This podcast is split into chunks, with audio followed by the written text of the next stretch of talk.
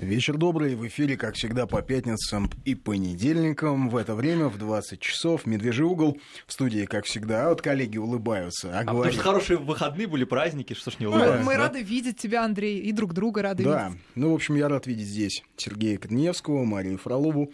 И в гостях у нас исламовед, историк, политолог Роман Силантьев.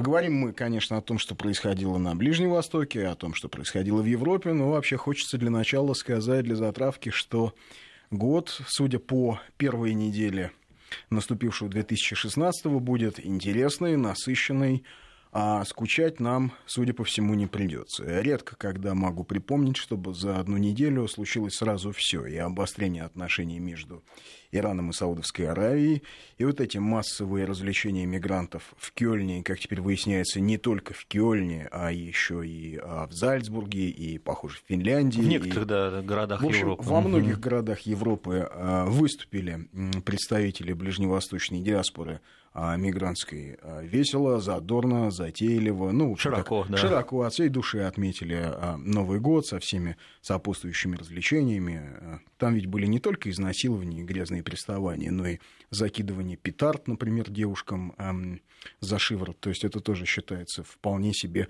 веселым таким, веселой новогодней затеей. Мне показалось интересным то, что они расстреливали из ракетниц. Людей. Из ракетниц расстреливали. Да. Ну, то есть, это в принципе, необычно. Я, я не часто такое видел. Да. Это мы здесь в России как говорится, вот э, стеная под кровавой пятой, под пятой кровавого режима, как-то так традиционно, спокойно отметили Новый год, э, знаете, в семейном кругу. А некоторые даже пошли в центр, на Красную площадь, как-то совершенно скучно катались на коньках, э, скажем, вот в парке культуры или в Сокольниках, ну, в частности, в Москве. Знаю, там, в Тюмени у меня друзья пошли в центр города гулять, встречаться тоже со своими э, приятелями, как-то вот общаться. То есть э, и никто не закинул никому петарду, Скучно, да? старорежимно, да. нетолерантно, абсолютно, а, как это, полная а, моральная деградация. Не то, что в просвещенной, свободной, продвинутой Европе. Вот там отметили, так и отметили. Но, говоря серьезно, год действительно обещает быть непростым. А, экономика трещит по швам, заметьте, не в России, а в Соединенных Штатах, в Китае, везде – как мы и говорили в прошлом году, э, экономический кризис надвигается неизбежно, и вовсе не присоединение Крыма, а, а корень наших проблем. Корень проблем – это общий кризис мировой экономики. Но все-таки поговорим мы сегодня в первую очередь о том, что произошло в Европе, и о том, что нас ждет на Ближнем Востоке. Роман, как к исламоведу вопрос. Вот все то, что происходило в Кёльне и в других, прежде тихих и вполне себе спокойных европейских городах. Насколько это вообще соответствует э, исламу, ну или современному исламу в том виде, как его понимают вот те люди, которые приехали? Ну, ислам он разный. Есть деятели мусульманские, которые и задолго до этих событий в той же Австралии говорили, что если женщина одевается не по канонам ислама, стало быть, эта женщина доступна, и можно сделать, делать с ней все, что угодно. Норвегии даже некоторые ученые и чиновники советовали женщинам, чтобы их не насиловали, одеваться скромней, как предписывает шариат, чтобы не было таких проблем. То есть это еще до событий было? Да, это было, по-моему, больше 10 лет назад.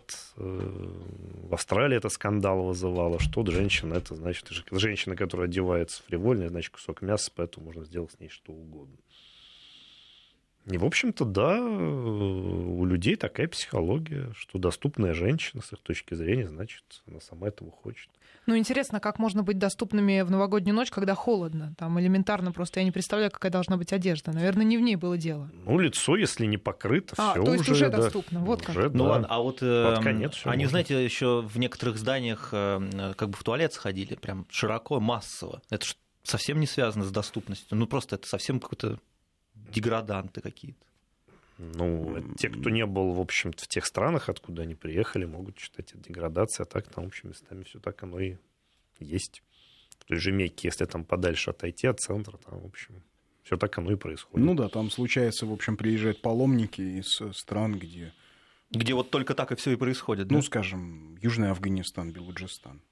Э, люди живут, они кочевники, э, белуджи. Эм, жизнь трудная, но тем не менее они а, считают себя частью вот этой общей мусульманской культуры. Понимают они ее по-своему, скажем так, да? То есть э, к исламу, то, что они называют исламом, не вполне имеет отношение к культуре, тоже не имеет отношения, но вроде бы как считается, что они тоже мусульмане. И, скажем, традиционная для ислама чистота тела, ну вот в некоторых регионах, ну, Южной Азии, Ближнего Востока не очень свойственно некоторым людям, скажем так. Вот. А просто Европа с этим столкнулась, э, наверное, в таком массовом порядке впервые. То есть, я так понимаю, ведь просто раньше в Европу приезжали ведь и турки, и арабы, но это, видимо, были люди или более образованные, или... Прям элита какая-то, да? Вы знаете, это было на самом деле раньше. Сейчас просто к этому больше внимания приковано. У нас, собственно, и машины на Новый год жгли когда еще? Тысячами в той же Франции, да? В двухтысячных в начале. Да. Было и 10-15 лет назад, изнасилования те же и в той же Германии, и не только в Германии, по всей Европе. серьезное подозрение, что в основном изнасилование это как раз те люди, которые приехали или вот недавно, или там уже приехали давно, уже там в каком-то поколении, все равно выходцы из другой культуры. Сейчас просто это такой всплеск, вот в одном месте это произошло, а так, в принципе, по всей стране, по всем странам, я думаю, это происходит постоянно. Ну, а вообще, вот э, с твоей точки зрения, европейская цивилизация может противостоять вот этому, а, ну, давай прямо скажем, новому варварству? Ну, пока не особенно видно, что может противостоять. Но дело идет к тому, что или они сдадутся, или у них э, нацизм опять появится. Почему бы варианта как-то не очень радует. А нет и... середины какой-то, золотой? Я боюсь, что нет. Была попытка у них сделать какую-то золотую середину, что-то там придумать, некие общеевропейские ценности. По факту ничего не работает. Сейчас дело идет, по-моему, скорее к нацизму уже. Поскольку население очень недовольно, уже дружины создают, и как-то вот в любой момент может, так сказать, вот это сейчас все повисло на волоске, но в любой момент может произойти мощный крен в сторону как раз вот именно нацистских настроений. Но мне кажется, что нет. Все-таки кажется, что нет. Мне кажется, что вот этот рубанок толерантности так прошелся по европейскому сознанию, что вот эту вот стружку какую-то они уже не смогут, да, вот что, собраться а, и что сильно их, ответить. в общем, выстругали, ага. да, до состояния тоненькой дощечки, да, которую вот-вот и на, на, надломишься. То есть их идентичность настолько состругана, что они не, не готовы. То есть они слабаки? Мне, ну, я уверен, что да. да. Можешь, можете себе представить подобное э, в Воронеже? Или в Красноярске, вы понимаете, в Ростове, да? Например, приехали э, мигранты, неважно откуда, неважно, не мигранты, Просто приехали какие-то... ребята собрались. Просто да? собрались ребята. И девчонкам стали закидывать петарды. Да, петарды. Да, а значит, местные на это внимание не обращают. А полицейские говорили, а мы не смогли прорваться через толпу и спасти женщин. Я, понятно, у нас полиция не всегда идеальна. Ну, знаешь, у нас полиция не идеальна, но я думаю, что... Но мне почему-то да. что-то меня наводит на мысль, что у нас была бы реакция другая. Так же, как и реакция, эм, в общем, прохожих тоже, наверное, была бы чуть, ну, как-то отличалась. Бы, Я бы так сказал, э, в зародыше бы задавили. Практически уверен, что случись да. подобное в Грозном, продолжалось бы это минуты три, пять. Да, в Махачкале я практически уверен, что это сильно не затянулось бы. В общем, есть регионы и на Кавказе, и в Центральной России, в с иммунитетом, я, с иммунитетом, в которых я железно уверен. Угу. Вот. Сибиряки практически, я уверен, что вот ни в одном городе Сибири такая ерунда не могла бы случиться. Но почему-то я уверен, что если завтра подобное случится в Риме или случится в Париже, то реакция властей, полиции и всех остальных будет такая же унылая, невнятная, и... Я бы э, сказал, она подлая, потому что они замалчивали это. Они несколько дней вообще считали, не регистрировали заявление ну, об Была команда, если команду дадут ФАС, то ситуация резко изменится. Поэтому... Вы имеете я, в виду, я полагаю, будут что, тогда, да? Я полагаю, что когда, так сказать, в конфликт входит инстинкт самосохранения и толерантность, все таки инстинкт самосохранения победит. Угу. Это все-таки базовый инстинкт, и очень сложно его чем-то перебить. Но все-таки все эти женщины, они же были чьими-то э, дочерями, чьими-то женами, матерями, возможно. И это разве уже не инстинкт самосохранения для их мужей, отцов? Ну, мы видим изменения. В принципе, это было, это терпели. В принципе, да, вам могут сказать, что и в Москве многих насилуют мигранты, что и в других городах такое встречается. Но сейчас поменьше стало, тем не менее, он там напомнит, из-за чего в ряде городов э, стычки происходили. Там, в Ставропольском том же крае, например, или в Ростовской области. Были на момент, хотя не в таких масштабах, но были похожие, что какие-то банды себя вели очень нагло. Тех же Цапков можно вспомнить, в каком-то населенном пункте какая-то банда делает, что хочет. Даже в Татарстане в одном районе был такой там деятель, который там женщин насиловал, да, из окна их выглядывал, его там охрана к нему притаскивал насиловать. Потом журналисток стал насиловать, которые из Казани приезжали. Бывало это все не так давно у нас, но просто не так это было явно выражено, не так это в СМИ освещалось. А тут, да, вот на глазах всего мира, так сказать, видимо, там иностранцы тоже пострадали, это все-таки новогодняя ночь, известный Кёльнский собор знаменитый, все вот, вот как-то вот так сложилось. То есть, а, с твоей точки зрения, все-таки у Европы есть а, некие ресурсы, не, не села батарейка у них. Ну, есть, я думаю, у них ресурсы, и вот это как раз последнее нашествие, эти ресурсы мобилизуют. Потому что я объясню, вот э, смотри, скажем, в России, да, были вещи, а, которым, понятно, мы не рукоплещем. Там, это Кандапога, это вот в Ульяновской области, да, вот эти столкновения, а, которые... На национальной почве. На национальной почве, да. да. Но это нужно называть своими именами. Радоваться этому не стоит. Это вообще вещь довольно сложная, да, которая никогда не понятно, как она откликнется как она разовьется. Была манежка в Москве. Но, тем не менее, это была все-таки некая реакция общества на, не знаю, там, бездействие властей, на, на перекосы, на, да, на какие-то там, да, на а, некое слишком вызывающее поведение приезжих ли, не приезжих ли, или каких-то там своих собственных чиновников. Ну, в Москве было Бирюлево, когда, в общем, а, потом в итоге всех местных чиновников, включая на там полицию, да, всех, в общем, перетрясли. То есть, так или иначе, какая-то реакция была. Здесь я пока внятной реакции не вижу. Кроме того, что Меркель не поехала на... в Давос, не поедет. Нет, ну я вижу какие-то. Меняется риторика, говорят о том, что будут изменения. Там уже репрессировали, естественно, там начальника полиции на пенсию отправили. Идет уже... Ну, и раньше там дружины были, конечно, и не учились там грамотно, если так почитать так сказать, э, посты наших мигрантов, да, там какие-то создавали дружины самообороны, кто-то каким-то своими, своим образом ситуацию пытался разруливать. Ну, может что-то произойти. Любая такая история может стать, э, в общем-то, детонатором для того, чтобы быть пересмотрена эта политика. А вот эта вот печально известная э, мэр Кёльна, она же ведь избиралась на лозунгах помощи мигрантам и толерантности. И таких чиновников в Европе очень много, которые именно на этом живут. Они как бы паразитируют на вот этой идее того, что надо быть толерантными, помогать мигрантам. Вот сейчас, а они получают их голоса, соответственно, этого сообщества. Вот сейчас они вряд ли изменятся, ведь они не смогут, у них нет другой платформы. А элиты не хотят терять власть, это известно. Ну, всем. Не хотят они власть терять, там много сторонников и прежнего курса, они, в общем я думаю, в том же Риме, когда варвары наступали, многие полагали это явлением позитивным. И пока их резать не начинали, не видели в этом проблемы. И не только в Риме, наверное. У нас во многих местах так происходило. У нас, собственно, и, как мы знаем, некоторые либеральные журналисты приезжали помогать чеченским боевикам, потом сидели в ямах. С удивлением, как так получилось. Поэтому, да. ну, а как так может быть? А за что? За что? А да. нас-то за что? А кому-то да. и голову отрезали, кстати, из тех, кто туда приехал, зарубежных товарищей. Поэтому что тут сказать можно. Он там, помнится, одна девушка у нас в платье невесты решила мотопробег перед свадьбой строить от Берлина до Турции. Ну, плохо это все кончилось, как мы знаем. Не дожила она до свадьбы. Но вот, ну, это интересное да. сообщение. Бывают а... такие люди, да.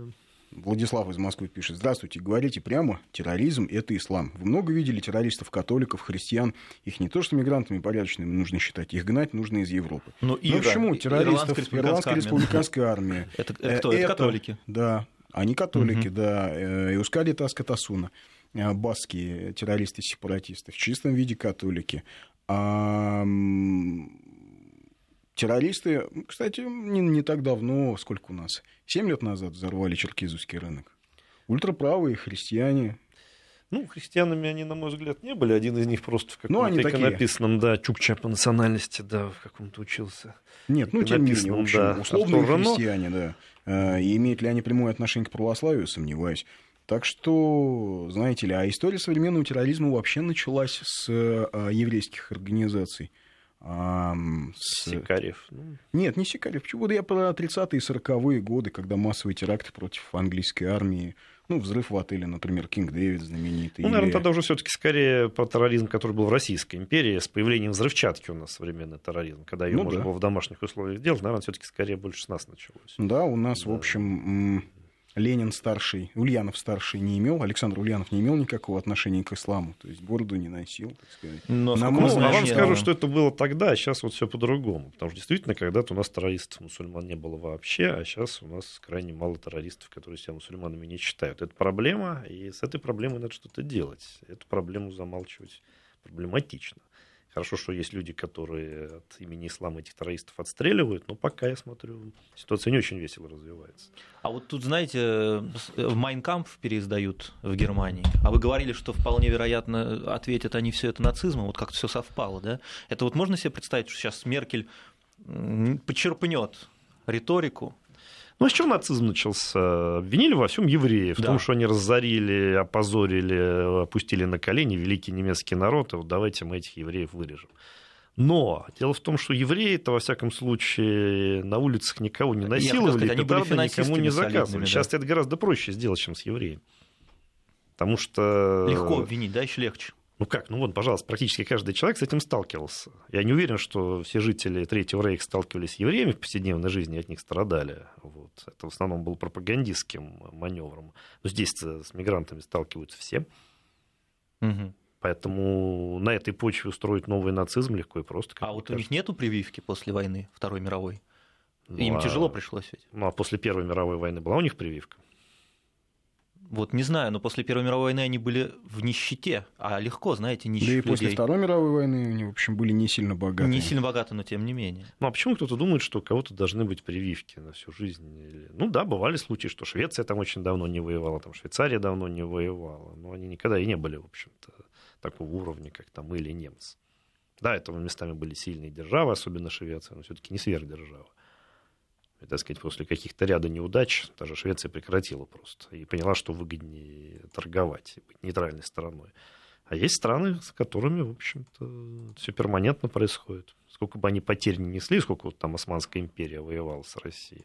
В основном мы побеждали, но это каждый раз приводило. Да, но это не уменьшало амбиции Ничуть не уменьшало амбиции. османского двора. Да, Да, каждый последующий говорил, что мы, так сказать, да, ошибки предшественников учтем. И вот, И вот сейчас-то мы вот русские не сейчас-то мы, да, натыкаем, вот да. их сейчас-то мы их Заканчивалось это тем, что, как правило, а, они терпели очередное поражение, а потом Ну, российские дипломаты, потом мутили, российские да. дипломаты на каком-то очередном конгрессе победу русского оружия сливали. Собственно, как произошло на Берлинском конгрессе, когда Россия фактически отдала все, что завоевала а, в войне 1877-78 годов.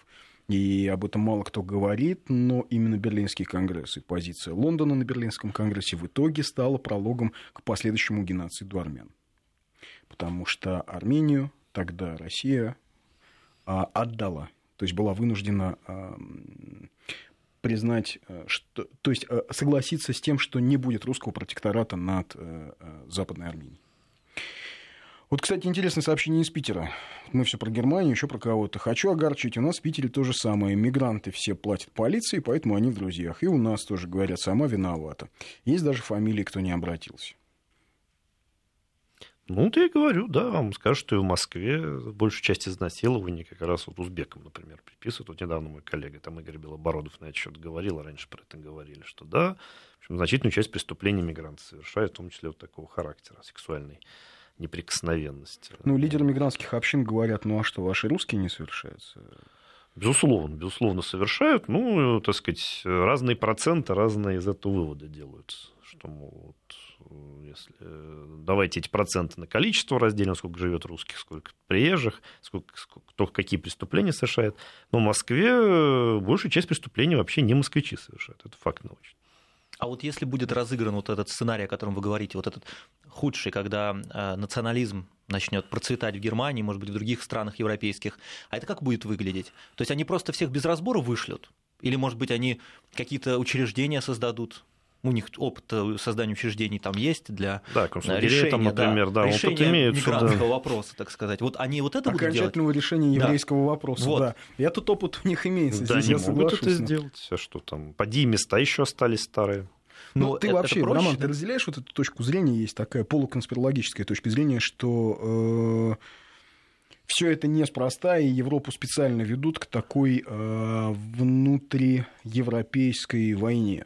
Межэтнической да? или... Ну, кому-то это выгодно, кому-то нет. Э, в той же Америке там, или в каких-то иных странах есть разные группы влияния. Одним выгодно, чтобы в Европе это случилось, а у других там свежая недвижимость закуплена, им совершенно либо не нужно. Либо они торгуют там. Да, да, либо они там торгуют и бизнес свой имеют. Я не думаю, что тут есть какая-то единая политика, но по факту вот так оно все получается что да, вот сейчас Европа не лучший период переживает. Сейчас, да, происходит вот эта ломка все чаще говорят о том, что да, вот этот мультикультурализм успеха не имел, надо придумать что-то другое, что-то другое придумывать пока не получается, но, но тем не менее, уже правые но идеи, есть уже, да, есть уже правые идеи, запробированные.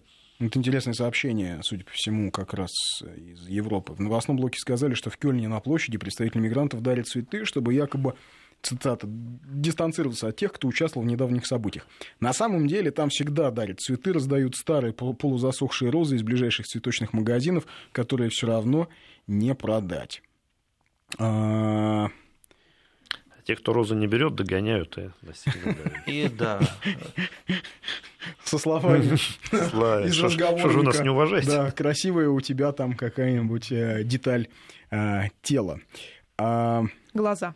Глаза, Глаза. да. Ну, ну обычно. слушай, как-то ты очень Маша, романтично ты. Ну, ты, ты, ты, ты все-таки считаешь, что, их, что они как-то какие-то романтики, да, и больше их глаза ну, интересуют. Может быть, это не сказать. Вот, судя по сообщениям даже германских СМИ, особенно очевидцев, в общем, глаза это было последнее, что интересовало ребят перед э, Кёльнским собором. А, вот, э, да, такое интересное сообщение. Это просто великий Туран запланить Европу мусульманами, как в свое время государства Армения и Греция, и путем активного размножения вычистить, а, вытеснить местное население. Ну, собственно, Османская империя ведь в свое время так и делала. Ну да, ну, правда, как-то в таких масштабах у них это не получилось, но по факту, да, когда-то вот территория, собственно, и Малой Азии, и, там и той же Боснии, Албании были христианскими территориями, не только и север когда-то Африки тоже был христианский, Сирия и много других еще территорий. Ну, Сирия вообще до этих событий была христианской на 12%. Нет, ну когда-то она была христианской практически полностью. Ну, да. собственно, и это была византийская Святая провинция, земля, да. да, это была византийская провинция, много что еще было христианской. Поэтому, ну, с другой стороны, Абхазия когда была мусульманская, сейчас вот христианской стала. Есть обратный процесс. Ну, мигрантов, кажется, 3% от населения Европы, да, сейчас?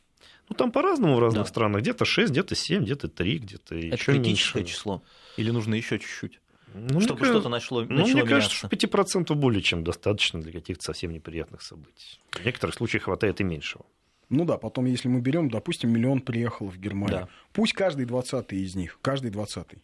Неадекват. Хорошо, так, каждый пятидесятый угу. из них это человек, который воевал. Ну разделите миллион на 50, сколько это получится? Это очень Сколько много. мы получаем людей, которые э, имеют боевой опыт, э, а боевой опыт э, ближневосточный, он ведь, в общем, очень специфический. Это, это ну, особая жестокость, это особое отношение к пленным. Потому что мы почему-то вот а, считаем, что а, головы пленным а, и пыта... режут только боевики ИГИЛ, и пытают их только боевики ИГИЛ. На самом деле так поступают все. А зачем? Это нужно На самом деле это, это так такая... делают и боевики Джабхатан Нусра, так делают и курды. Ну, это, это вообще... какое-то религиозное имеет нет, значение? Нет, просто? Нет, это не имеет никакого религиозного ну, значения. Ну, ИГИЛ, насколько я понимаю, в плен особо и не берут, а если берут, да, думаю, убиваются особой жестокостью. Так, и вот такие люди, возможно, сейчас среди Невозможно, они, собственно, среди приехавших. Ну, их, например, да, они прекрасно умеют тысяч. воевать в городах. Угу. Это особый, собственно, тип боевых действий. Он не связан там, как раз с применением там, ядерного оружия, стратегических бомбардировщиков. В основном, да, люди заточены как раз на войну в городах. А, это полупартизанская война, да, ко всему прочему. Война. То есть сейчас они стреляли из фейерверков, а вполне можно скоро увидеть сообщение о том, что стреляют уже из чего-то более серьезного.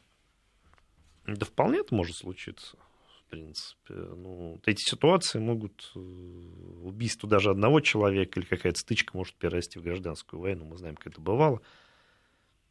Масса в истории прецедентов, как вроде бы какой-то довольно мелкий да. повод, угу. так сказать, вызывал очень последствия не мелкие потом. Ну, вообще интересно, конечно, не только... А вот сейчас сообщение из э, Бразилии. Я тут сам Паула, Бразилия, на одном приеме говорил с кардиналом. А, и ему сказал, что скоро... Я ему сказал, что скоро в Европе и особенно во Франции Рождество будут праздновать в подполье. Он ответил, что Ватикан смирился с идеей, что Франция не будет католической страной. Но, ну, в общем, кстати, интересно, да, что реакция Ватикана мы ее как-то не а замечаем. Ее вообще нет. Может быть, мы просто плохо понимаем по-итальянски, но я вот ничего не видел в британской, в какой-нибудь прессе. Не, ну Папа Римский последний сделал громкое заявление, что, похоже, началась война, и, в общем, готовьтесь. Это в прошлом году. Ну, вот насчет было, того, да. что последнее Рождество, да, мы, да, мы да, отмечаем как-то так. Ну, насчет последнего плохо. Рождества это, по-моему, все-таки фейк такой. Нет, сетевой. ну насчет того, что, так сказать, дело идет ну, к войне, войны, да, да, что да, в общем. А он то иезуит, он же не будет делать голословное Нет, заявление, он, наверное, был... чего-то знает. Иезуит у нас предыдущий. Нет, Франциско иезуит. Да-да-да, я вас уверяю, точно. И вот сейчас мы должны прерваться на новости, как раз на этом самом сейчас интересном месте. Да? 5533 Вести. 8 903 170 63 63 и твиттер есть подчеркивание ФМ. Продолжаем разговор с Романом Силантьевым, а, политологом, исламоведом. А, очевидно, что сейчас один из э, центров напряженности будет на Ближнем Востоке, и вот этот вот вектор напряженности в отношениях между Ираном и Саудовской Аравией – ну, как минимум, какое-то время будет сохраняться, и если не приведет к открытому э, противостоянию, к открытому столкновению, то так или иначе, видимо, Иран будет поддерживать лояльные ему силы, а, соответственно, Саудовская Аравия будет поддерживать какие-то структуры лояльные себе. Ну, а вообще, вот с твоей точки зрения, а, это имеет какое-то вот продолжение Иран-Саудовская Аравия? Ну, давно они друг друга ненавидят. Это, в общем-то, ненависть, она столетиями длится. Есть и у персов определенная ревность к тому, что они вот носители древней цивилизации были оттеснены арабами на второй план вот в новой исламской цивилизации. Противоречие между шиитами и суннитами, вполне возможно, что это действительно в войну выльется. Все хотят поквитаться за свои обиды. Действительно, две региональные сверхдержавы. И от их, конечно, результат этого противостояния много изменится.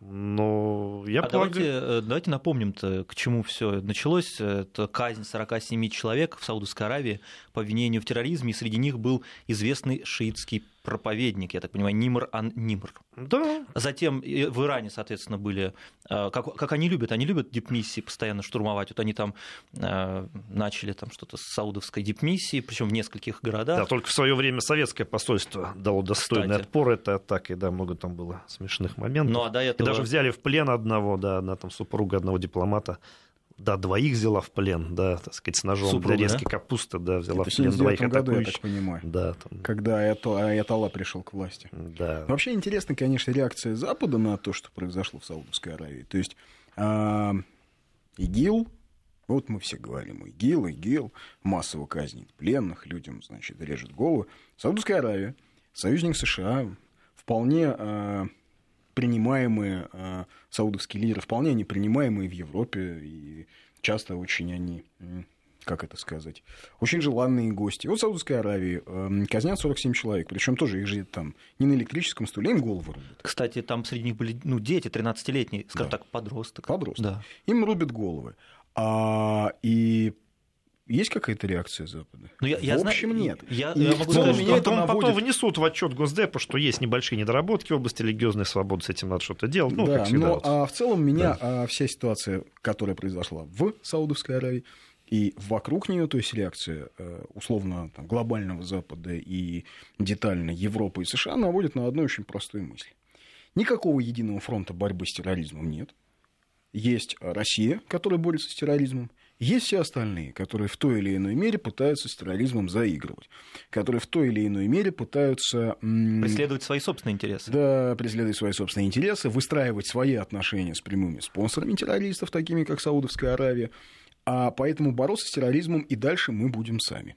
Ну а потом, видимо, и со спонсорами тоже, я так понимаю. Потому что я, например, принципиальной разницы вот в этой ситуации между ИГИЛ и Саудовской Аравией не заметил. Я прав? А этой разницы нет. Саудовская Аравия – это то, чем может стать ИГИЛ через 20 лет. Это, собственно, ИГИЛ, который пришел к успеху. ИГИЛ может не прийти к успеху, на что мы надеемся, но если он придет к успеху, то будет вторая Саудовская Аравия. А методы? Методы у них точно такие были? же были методы. Точно так же резали. Почему до сих пор режут? Совершенно одинаковый уголовный кодекс, идентичен просто ИГИЛа и Саудовской Аравии. все то же самое, единственное, они у нас такие более застенчивые, что ли, да, они как-то у нас вот на публику работают, как-то вот стеснительно головы режут, но все я смотрю, все менее и менее стеснительно.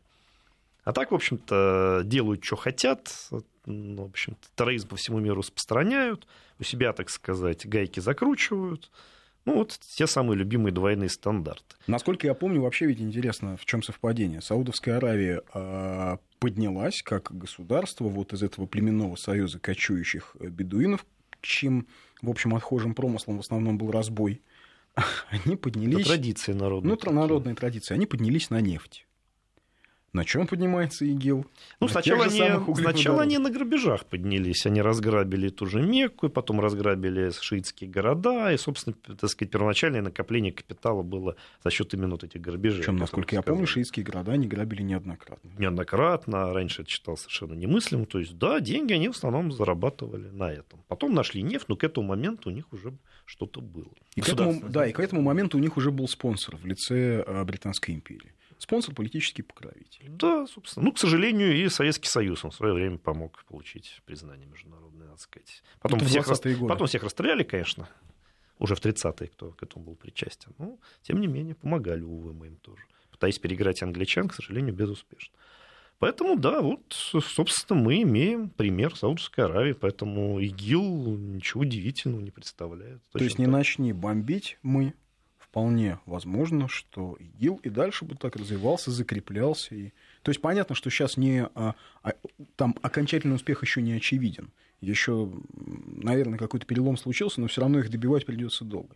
Ну, если сейчас начнется вооруженный конфликт между Саудией и Ираном, ИГИЛу это, конечно, плюс пойдет, потому что иранцы будут вынуждены резко сократить помощь Сирии, вывести оттуда своих людей, которые там в немалом количестве присутствуют, все перебросить там на Саудовский фронт.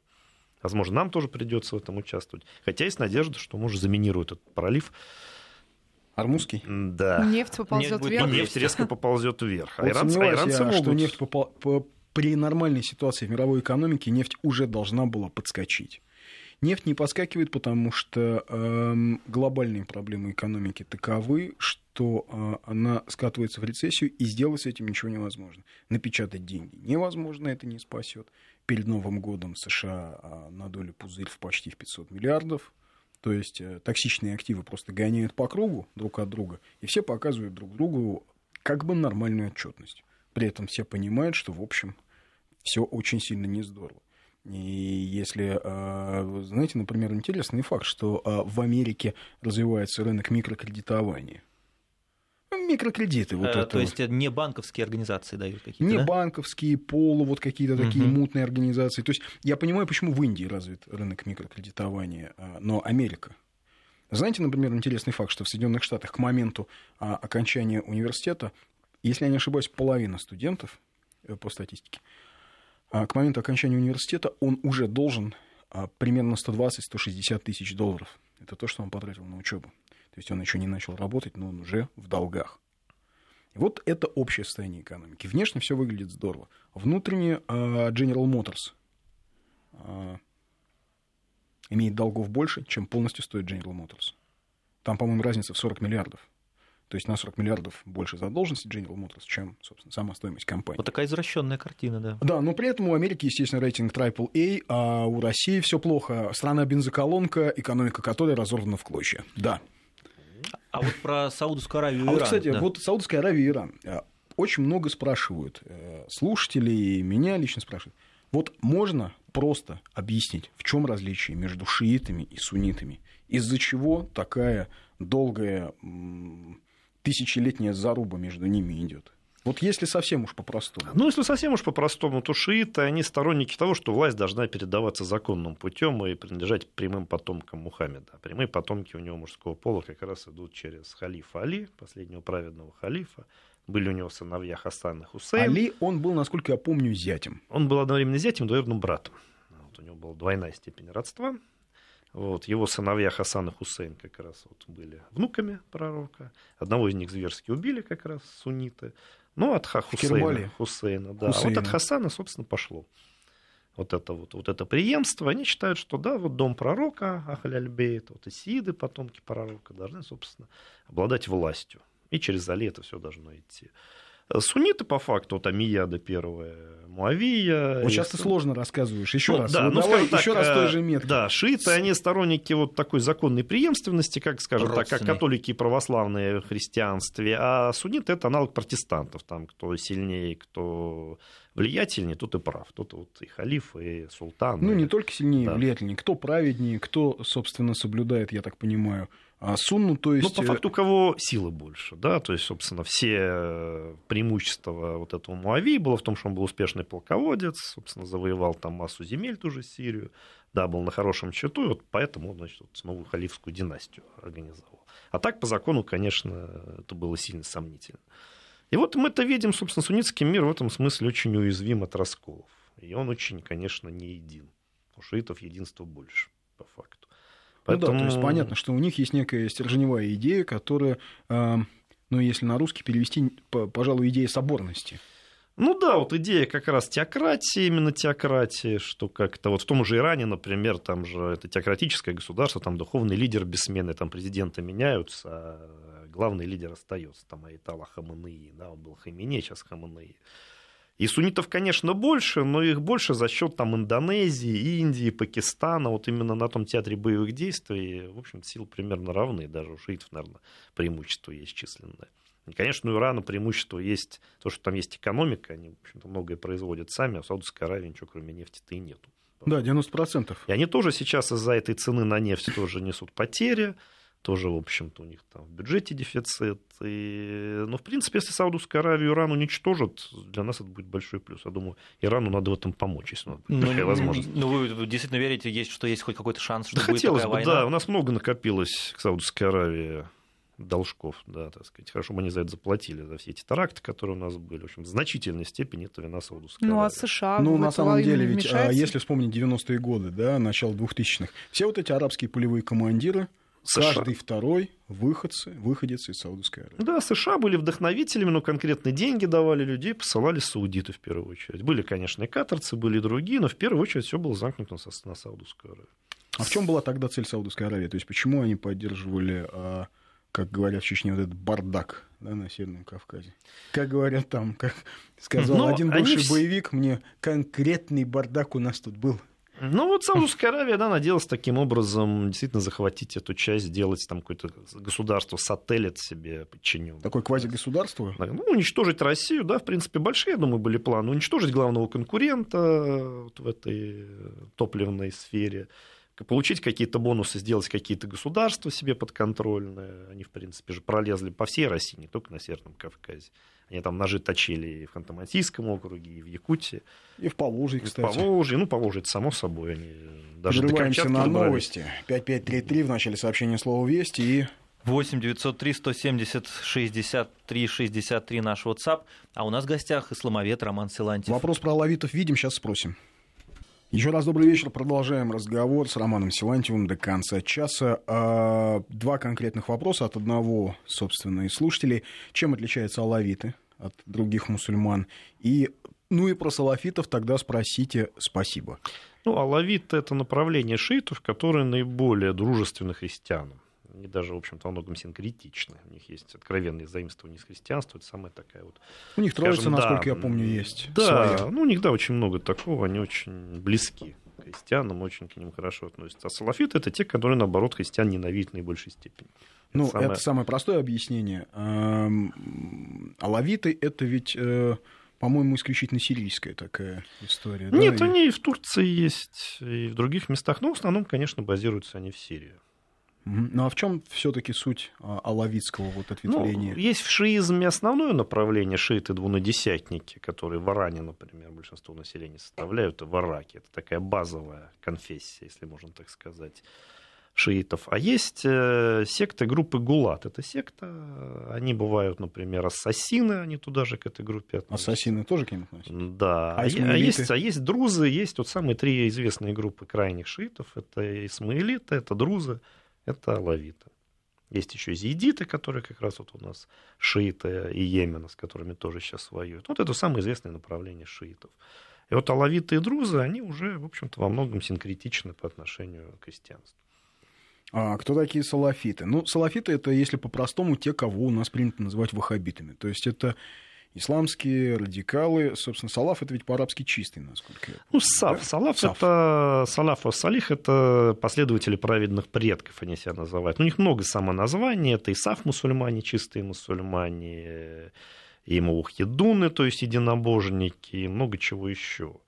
Ну, в принципе... Это же 18 век, насколько я помню. Да, ну, слово «ваххабит» мне нравится больше. У нас с ним пытались бороться, называть ваххабитов салафитами. Ну, это то же самое, что требовать называть там нацистов фашистами или, наоборот, там, фашистов нацистами. Хотя, да, по сути, или мы гитлеровцами, понимаем, о ком, да. о ком идет речь. Для нас и гитлеровцы, и фашисты, и нацисты, это, в принципе, все одно и то же, и особой разницы нет. В принципе, салафит – это полный синоним слова «ваххабит». Я думаю, слово «ваххабит» надо употреблять и дальше. Да, по сути, история вот ведь в чем. А, в 17-18 веке был очень серьезный кризис внутри исламской цивилизации, когда, ну, особенно на территории Османской империи, когда, в общем, порог процветал и так далее. И вот группа людей объявила как я просто не помню полное имя Вахаба, да. Ну, Мухаммед ибн Адель Вахаб, поэтому да, и назвали Вахаб, в честь его, он, так сказать, Вахаб. Он заявил, что нужно вернуться срочно вот к чистому исламу, а, перестать трактовать Коран, перестать, в общем, пресечь всю эту исламскую теологию, нечего рассуждать, вот как написано так и действует. Ну, причем, как написано у него, его да. друзей. Да. И его друзей. Ну, в общем, да. это те же были пуритане, да, те же протестанты. Это самая крайняя такая форма протестантизма мусульманского. Если суннизм, в общем-то, похож на протестантизм, то салафизм похож на вот на этих сектантов, анабаптистов и пуритан, которые всех резали только на том основании, что они там были инаковерующие, инакомыслящие. Но если в протестантизме они как-то подвымерли уже, относительно миролюбивыми стали, то в исламе все в полный рост, к сожалению, развивается. Да, как-то меня спросил один из знакомых, вот кто такие салафиты, ваххабиты, я объяснил так вот, знаешь, говорит, ты же верующий человек, в церковь ходишь, вот видел там старушек, которые ходят, бурчат, не так крестишься, не так молишься, почему ты в платке, а ты без платка, не туда свечку поставил, да кто-то такая. Вот это вот все, да, которых, по-моему, кто-то из э, деятелей русской зарубежной церкви назвал словосочетанием «святые ведьмы». А вот ваххабиты — это то же самое, только мужики в 20 раз хуже и вооруженные. Mm-hmm, какое простое вот если, объяснение, вот да. если совсем по-простому. Ну, у нас дело в том, что тоже есть определенные, да, ультраконсерваторы в православии, там те же штрихофобы, царебожники, но они отличаются от ваххабитов. Они, в общем-то, сторонники паникерских настроений, так называемые все пропальщики. У них идея надо разбежаться там по лесам, идти в подполье.